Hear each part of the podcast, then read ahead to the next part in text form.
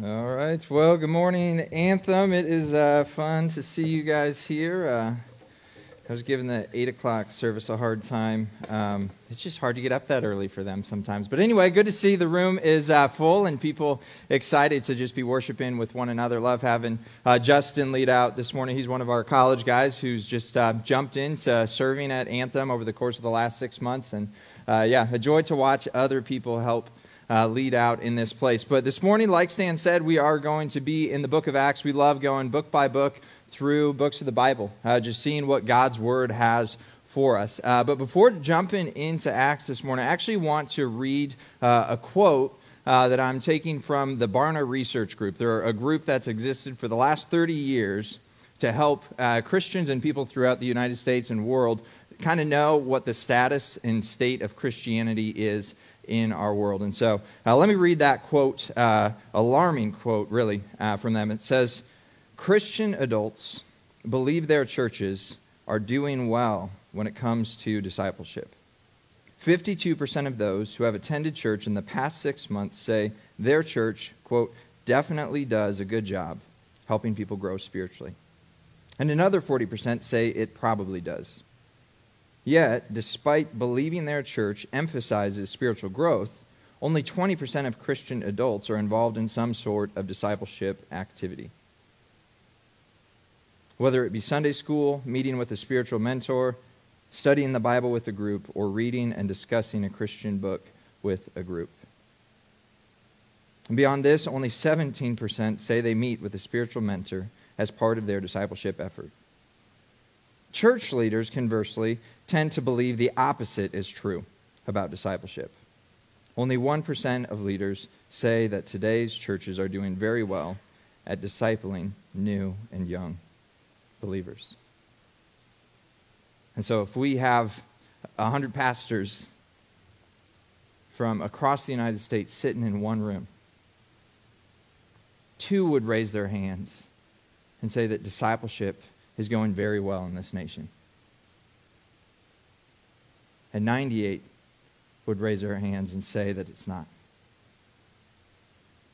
And I read that a couple days ago and it blew my mind, but at the same time, wasn't incredibly surprised because when I look at different churches that I was around and, grew up in at different times, there was a hole in the world of discipleship. I was reading a statistic as well that says that, that 75% of Christians desire to have a spiritual mentor. I don't know if you feel or see the, the disconnect there, but if there's not even 20% that have someone older them, than them in the faith spiritually guiding them, shepherding their heart in some way, shape, or form, not even 20% have that, but we have 75% of believers raising their hands and say, you know what? Like, I, I just started following after Jesus and I'm a sinner and I'm trying to figure this thing out. I'm trying to understand God's beautiful word to me. But I need help. And we have spiritual infants raising their hands and saying, I, I don't know what to do with this topic. I, I don't know what to do with dating. I don't know what to do with my marriage. I don't know what to do with the financial stresses that I'm feeling this year. I don't know what to do about this ethical question. What do I do with my kids during school this year? Decisions are hard and we need guides. And it'd be one thing if God's word didn't say anything about growing in maturity. It'd be one thing if it never mentioned anything about discipleship. But it's all over. It's all over God's word that spiritual growth and maturity, shepherding other people's lives as followers of Jesus, is a huge part of God's plan. It, we'll put Deuteronomy up here on the screen. It says in Deuteronomy 6 Love the Lord your God with all your heart, with all your soul, and with all your strength. Okay, that's the call of a believer.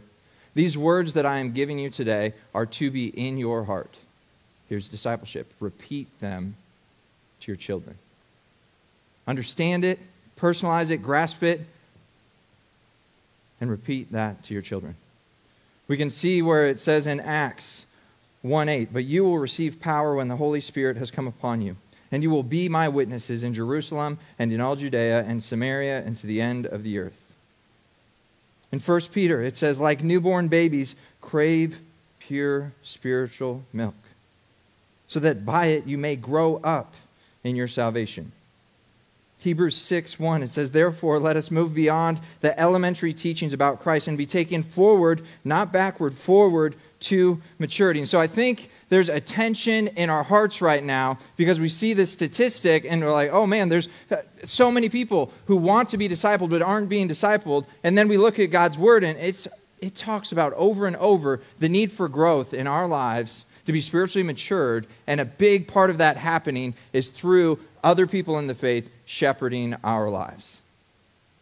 And so that's why four years ago, uh, Stan Hike and a group of others came down here and said, you know what, we want to start a church in Columbia where we can be a light on Mizzou's campus, where we can be a light in this city, where we can help raise up more and more believers to know, love, and obey Jesus. And during that process, be guiding them to do the same, to be guiding to shepherd other people's lives as well.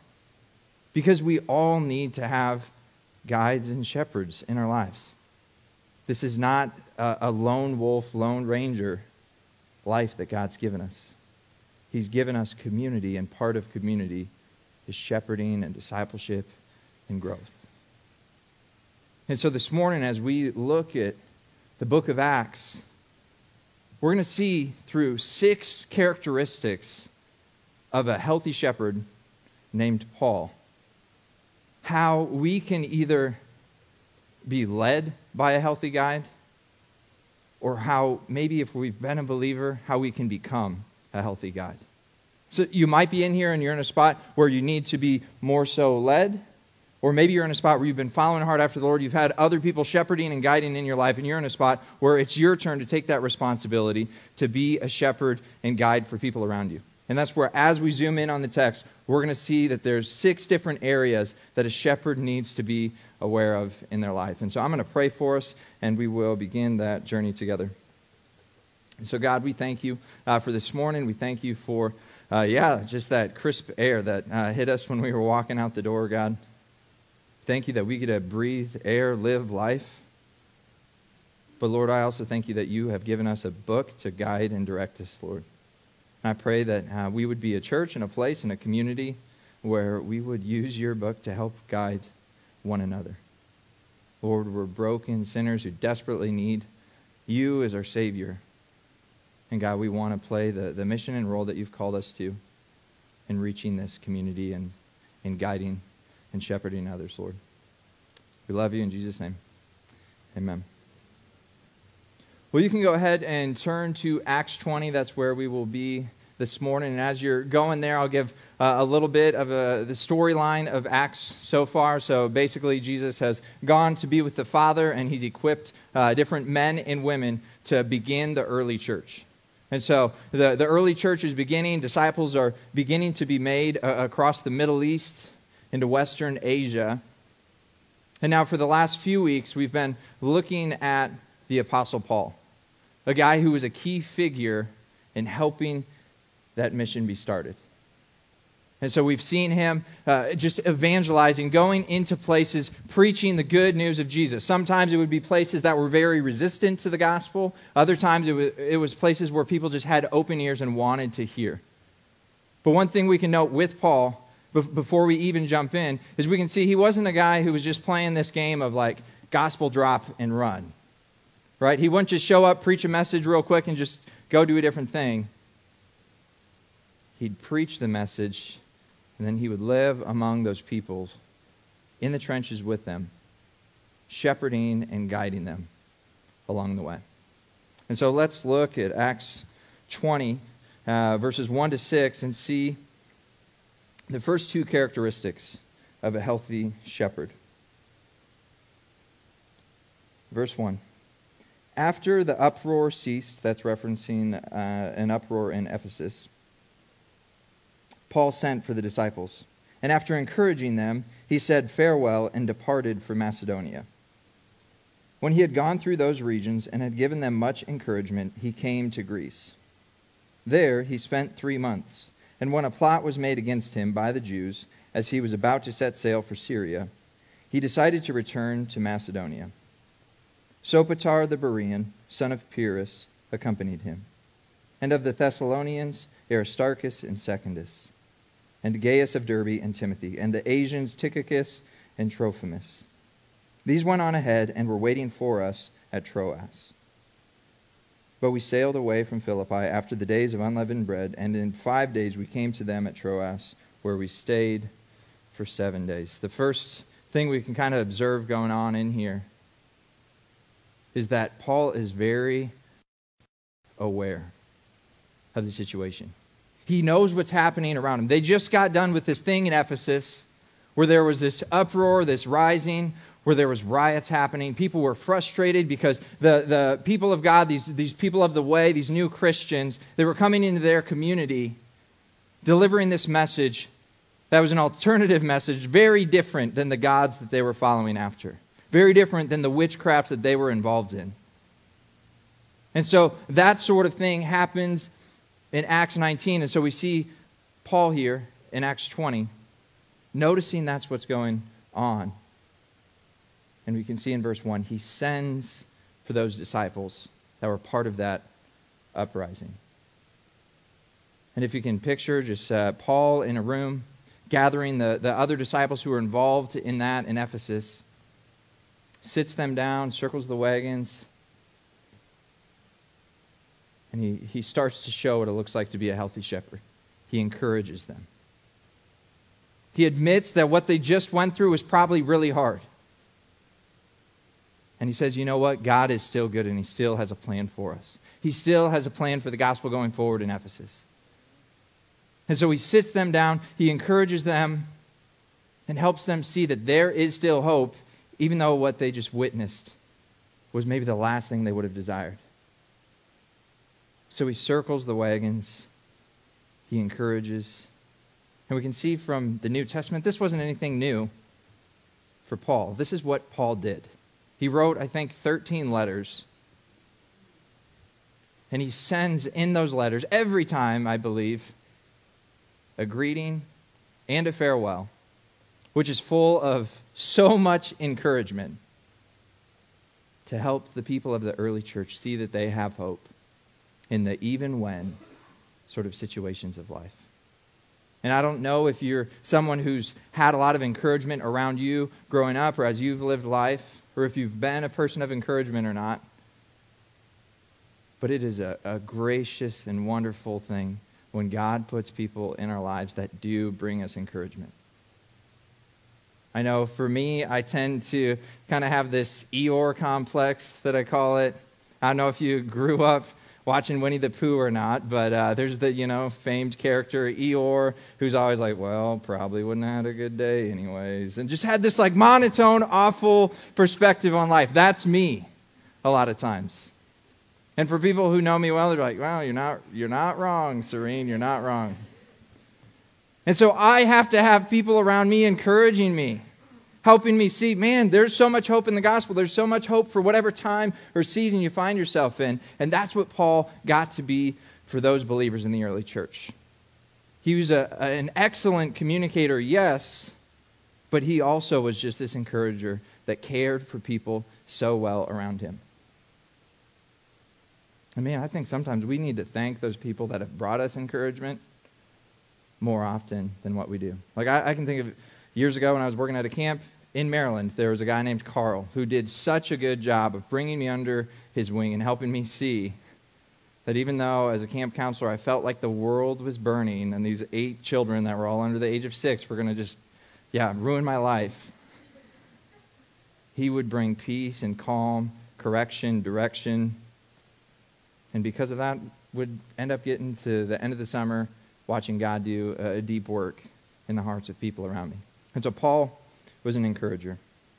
We can see also in the text, he, he wasn't only an encourager, but he was also a gatherer. In verse 1, like I said, he, he sent for disciples. He brought people in around him. But we can see too in verse 3, it says, There he spent three months. He didn't only gather people around him for a moment, but he gathered them in such a way that they would be loved and sought after. He would gather people around him so much that, that he would take people with him everywhere he went. In verses 4 to 5, it, it talks about the different people that went with him from place to place as they were going together to bring correction and encouragement. And so he had this lifestyle where he just brought people in. Through how he carried himself, people began to follow. And that wasn't always his story, but God did a working in his life, and he became a shepherd who not only encouraged, but gathered people as well. And I don't know if you guys grew up in a community like me or not, but um, grew up doing construction work with my dad, concrete work, fun stuff always. And uh, yeah, we'd always go to the gas station to get coffee and donuts or whatever to like delay the day by 25 minutes or something like that. I don't know. It was a very good routine because I was getting paid for it and my dad always paid for the donuts, which is great. Um, but there was always that old community gas station guy who just knew everybody. You just walk in and it's like, oh yeah, there's there's Fred. Hey Fred, good to see you. And literally every person that would go in there had that sort of interaction. And so Paul was a guy that gathered in such a way where everybody knew who Paul was. And of yesteryear in his life, they would have known him as a very bad and evil man. But now, Paul was a guy to them oh, that's a man who's following after the Lord and the Lord's mission. And so he was a shepherd who encouraged and gathered. As we go on into verses 7 to 12, we're going to see how he also was a shepherd through how he fathered people around him. On the first day of the week, when we were gathered together to break bread, Paul talked with them, intending to depart on the next day. And he prolonged his speech until midnight. Don't worry, I will not be doing that. There were many lamps in the upper room where we were gathered, and a young man named Eutychus, sitting at the window, sank into a deep sleep as Paul talked still longer. I don't know if he had a real suave voice or what, but Eutychus can't, can't keep his act together, falling asleep. After being overcome by sleep, he fell down from the third story and was taken up dead. But Paul went down and bent over him, and taking him in his arms, said, Do not be alarmed, for his life is in him. And when Paul had gone up and had broken bread and eaten, he conversed with them a long while until daybreak, and so departed.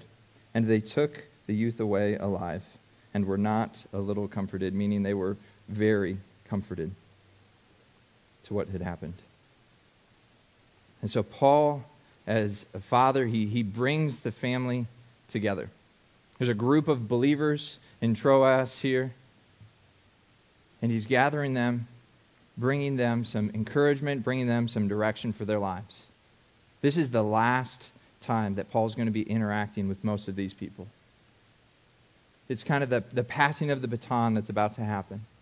And so he's in this third story room, late into the night, guiding, encouraging, challenging the people of the early church.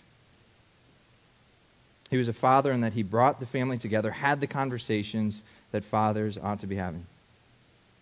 But then we can see verse 10, he also was a father who brought peace and calm when death was at the door.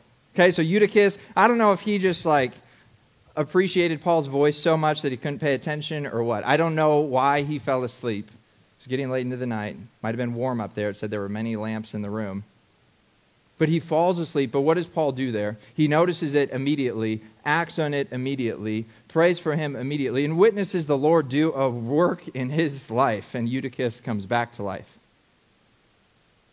And then it's followed by this thing where it's not just like, oh, well, all right, guys, well, that happened. That ended the night. They go right back up to the third story and they talk and encourage until daybreak, pulling all nighter.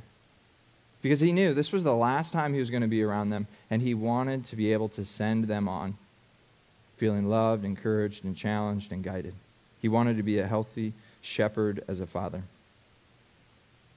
As we go on into verse 17 to 27, we're going to see he also was a servant leader. Now, from Miletus, he sent to Ephesus and called the elders of the church to come to him. And when they came to him, he said to them, and this is, this is a big moment, his final words to this group of elders from Ephesus. You yourselves know how I lived among you the whole time, from the first day that I set foot in Asia, serving the Lord with all humility and with tears and with trials that happened to me through the plots of the Jews. How I did not shrink from declaring to you anything that was profitable, and teaching you in public and from house to house, testifying both to Jews and to Greeks of repentance toward God and of faith in our Lord Jesus Christ.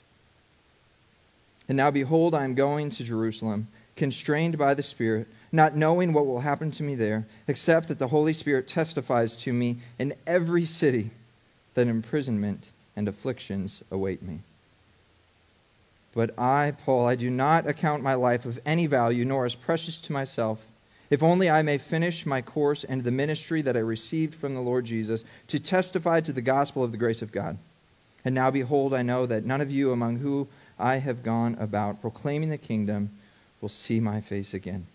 Therefore, I testify to you this day that I am innocent of the blood of all, for I did not shrink from declaring to you the whole counsel of God. Paul was a, a servant leader, and it was a, a two arm sort of thing. He's equipping them in one way, and then we also see him at the same time, he's serving them. He's equipping them. Verse 17, he was directing and guiding the Ephesian elders. Verse 20, we can see that he was teaching them everything that was profitable. So, everything that Paul had learned over the years of ministry, I think he did 30 some years of ministry, everything that he had learned, he was passing on. Goes on to say in verse 27 he shared the whole counsel of God that God had revealed to him.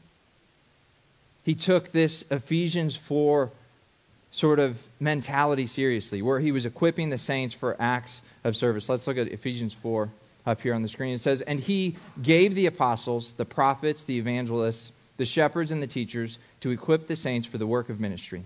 God's designed that. Why did he design it? For building up the body of Christ until we all attain to the unity of the faith and of the knowledge of the Son of God, to mature manhood, to the measure of the stature of the fullness of Christ, so that we may no longer be children, tossed to and fro by the waves and carried about by every wind of doctrine. And so, as part of Paul's mission as a shepherd of these people, to equip them, to guide them, to shepherd them to understand the things of God. But as I said before, it wasn't this drop the gospel and run sort of attitude he had.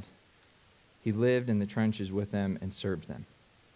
In verse 18, we can just see how much of a giver and not a taker Paul was. Verse 18 says, You yourselves know how I lived among you the whole time, from the first day I set foot in Asia, serving the Lord with all humility and with tears Go on to verse 24. It says, But I do not account my life of any value, nor as precious to myself, if only I may finish my course in the ministry that I received from the Lord Jesus. Paul knew it wasn't about the first day. It wasn't about serving for a little bit. It wasn't about just presenting a sermon once and leaving. He was going to stay in their lives to finish the course well.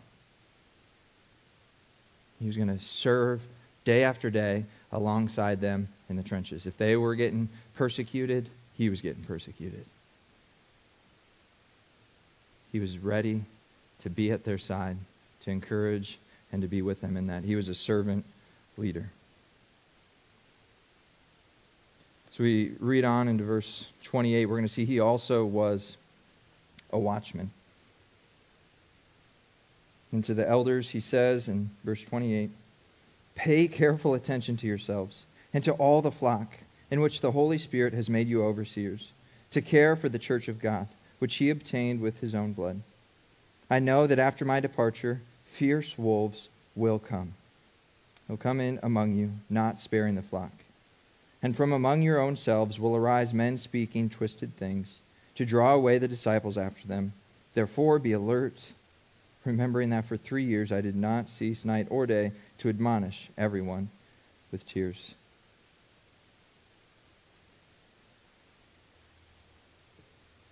He is a watchman who's warning them of the wolves. He's saying, within your church, even within your church, Ephesian elders, there will be wolves. Beyond your walls, there will be wolves. So, you leaders within the church, be on guard. Pay attention. Pay careful attention of yourselves. Because so often it's, it's easy for people to hear a nice thing and run with it. And then suddenly that becomes their doctrine and their theology. And then they bring that into a, a faith setting like a church. And they begin to share that and try to get other people to follow after them. Paul had seen that, he had witnessed that. Before he knew Jesus, he was part of that. And so now we see him warning watch out for wolves. And so he was preparing them for a transition. He knew that he was going to be going.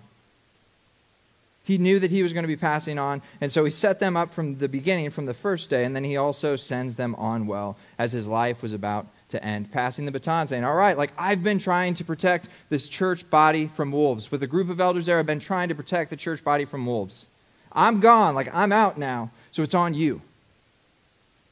And he's warning them. And we have to pause and admit, like, we live in a world, even within Christian subculture, where wolves exist. And even within our church, there are people who have steered us away from our mission. And that's why it is just so important as shepherds and as guides, as disciple makers, to know God's word, to let this instruct how we live, and to bring things to attention within this church body when that's not being followed. In love, of course, in thought, with best intention to glorify God in mind, but nonetheless warning of the wolves because the wolves will come. And what do they do if they're not corrected or not paused or not stopped? It says, not sparing the flock. After I depart, fierce wolves will come, not sparing the flock. And so Paul was being a watchman for them. As we finish the, the text here, we can see he also at the root of this was an abiding child of God. If anything was making him a good shepherd, it was none of himself, but all of the Lord. So let's read 32 through the end. And now I commend you to God and to the word of his grace, which is able to build you up and give you the inheritance among all those who are sanctified. I coveted no one's silver or gold or apparel. You yourselves know that these hands ministered to my necessities and to those who were with me. In all things, I have shown you that by working hard in this way, we must help the weak and remember the words of the Lord Jesus, how he himself said, It is more blessed to give than to receive. And when he had said these things, he knelt down and prayed with them all. And there was much weeping on the part of all. They embraced Paul and they kissed him, being sorrowful, most of all, because of the word that he had spoken, that they would not see his face again. And they accompanied him to the ship. We get to the end of the passage, the end of Paul's time in Asia, and we see the source of his leadership and strength in Jesus Christ. Verse 36 says, And when he had said these things, he knelt down and prayed with them all. There wasn't some big charge where he was saying, Remember everything I said, follow everything I ever did parting moment. They're gathering yet again for another time in prayer with one another, putting their hearts before the Lord with the hard transition that's coming up and ending the relationship well. And so he was an abiding child of God. God had instilled in the heart of Paul a shepherd's heart. The chief shepherd, the shepherd of all shepherds, Jesus, had entered his life, made him an under shepherd, and Paul played that role to the point of him saying, Well done, good and faithful servant. And, and he set the pace as he encouraged people, as he gathered people around him, as he fathered people, as he served people, as he watched for wolves, and as he abided. He shepherded well to the end. In Ezekiel, there's a, a really powerful group of chapters, 33 and 34 um, where we read of God interacting with the prophet Ezekiel. And he says, Ezekiel, I am going to have you as a watchman on the wall. As a prophet of God, it was their role to hear what God would say and to communicate it to God's people. Even if they didn't want to hear it, the prophet's role was to communicate the message. And so, an analogy that the Lord brings before him is that he's saying, Ezekiel, you are a watchman on the wall. And if this is the wall below me and I'm Ezekiel, it's like there are enemies on the horizon, and the watchman needs to be aware of those enemies. But even beyond that, the watchman has to understand what's happening within the wall. They need to understand who of the flock may be a wolf. And so God gives him this role and responsibility. Son of man, you are a watchman on the wall. Let's, let's look at the, the passage up here. So, you, son of man, that's referencing Ezekiel, I have made a watchman for the house of Israel. Whenever you hear a word from my mouth, you shall give them warning. It was his job to warn the people of God when enemies were coming. Whether that was an enemy in a person or whether that was an enemy of the people of God following after something else. Some cultural thing of their day, some trend of their day. And so the watchman was there to communicate, to warn, to help, to guide, to lead. And yet there's also this other call that God has. He says, That is so much your duty that if you fail to do that, the blood is on your hands.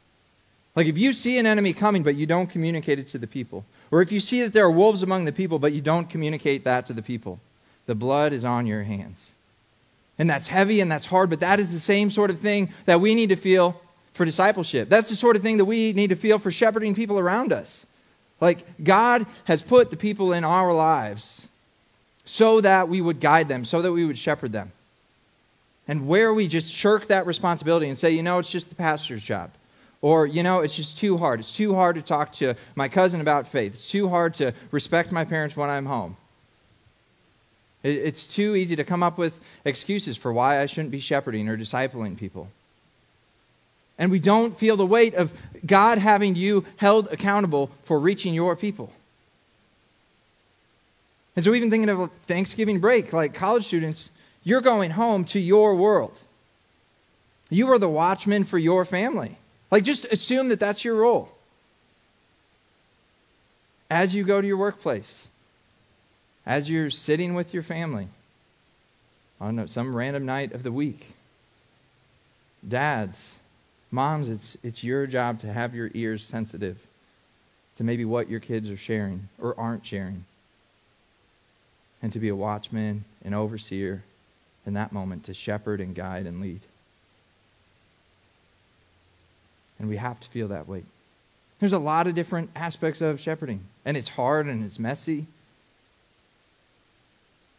But man, when, when we show people that we care about them and love them and we sit with them and empathize with them, by God's grace, a lot of times people actually do listen. But it's taking that step, like Paul, where you're playing that fatherly or motherly role where you're leaning in and listening a little bit more than what you maybe were. Or you're maybe serving them or equipping them. God calls a believer to be a shepherd. It's a synonymous thing. It's there, there, there aren't Christians that exist who won't, in some way, shape, or form, also be shepherds of the people around them. And so if you're in here and you're a follower of Jesus, what is that conviction in your heart that you're feeling for a next step? Is it having a hard conversation with someone in a fatherly way? Is it starting to actually spend hours of your week either getting shepherded and guided or beginning to shepherd and guide other people? What is that? And if you're in here and you're like, man, like this is good information, love it, I see it in the text, but I'm figuring out what Christianity even is.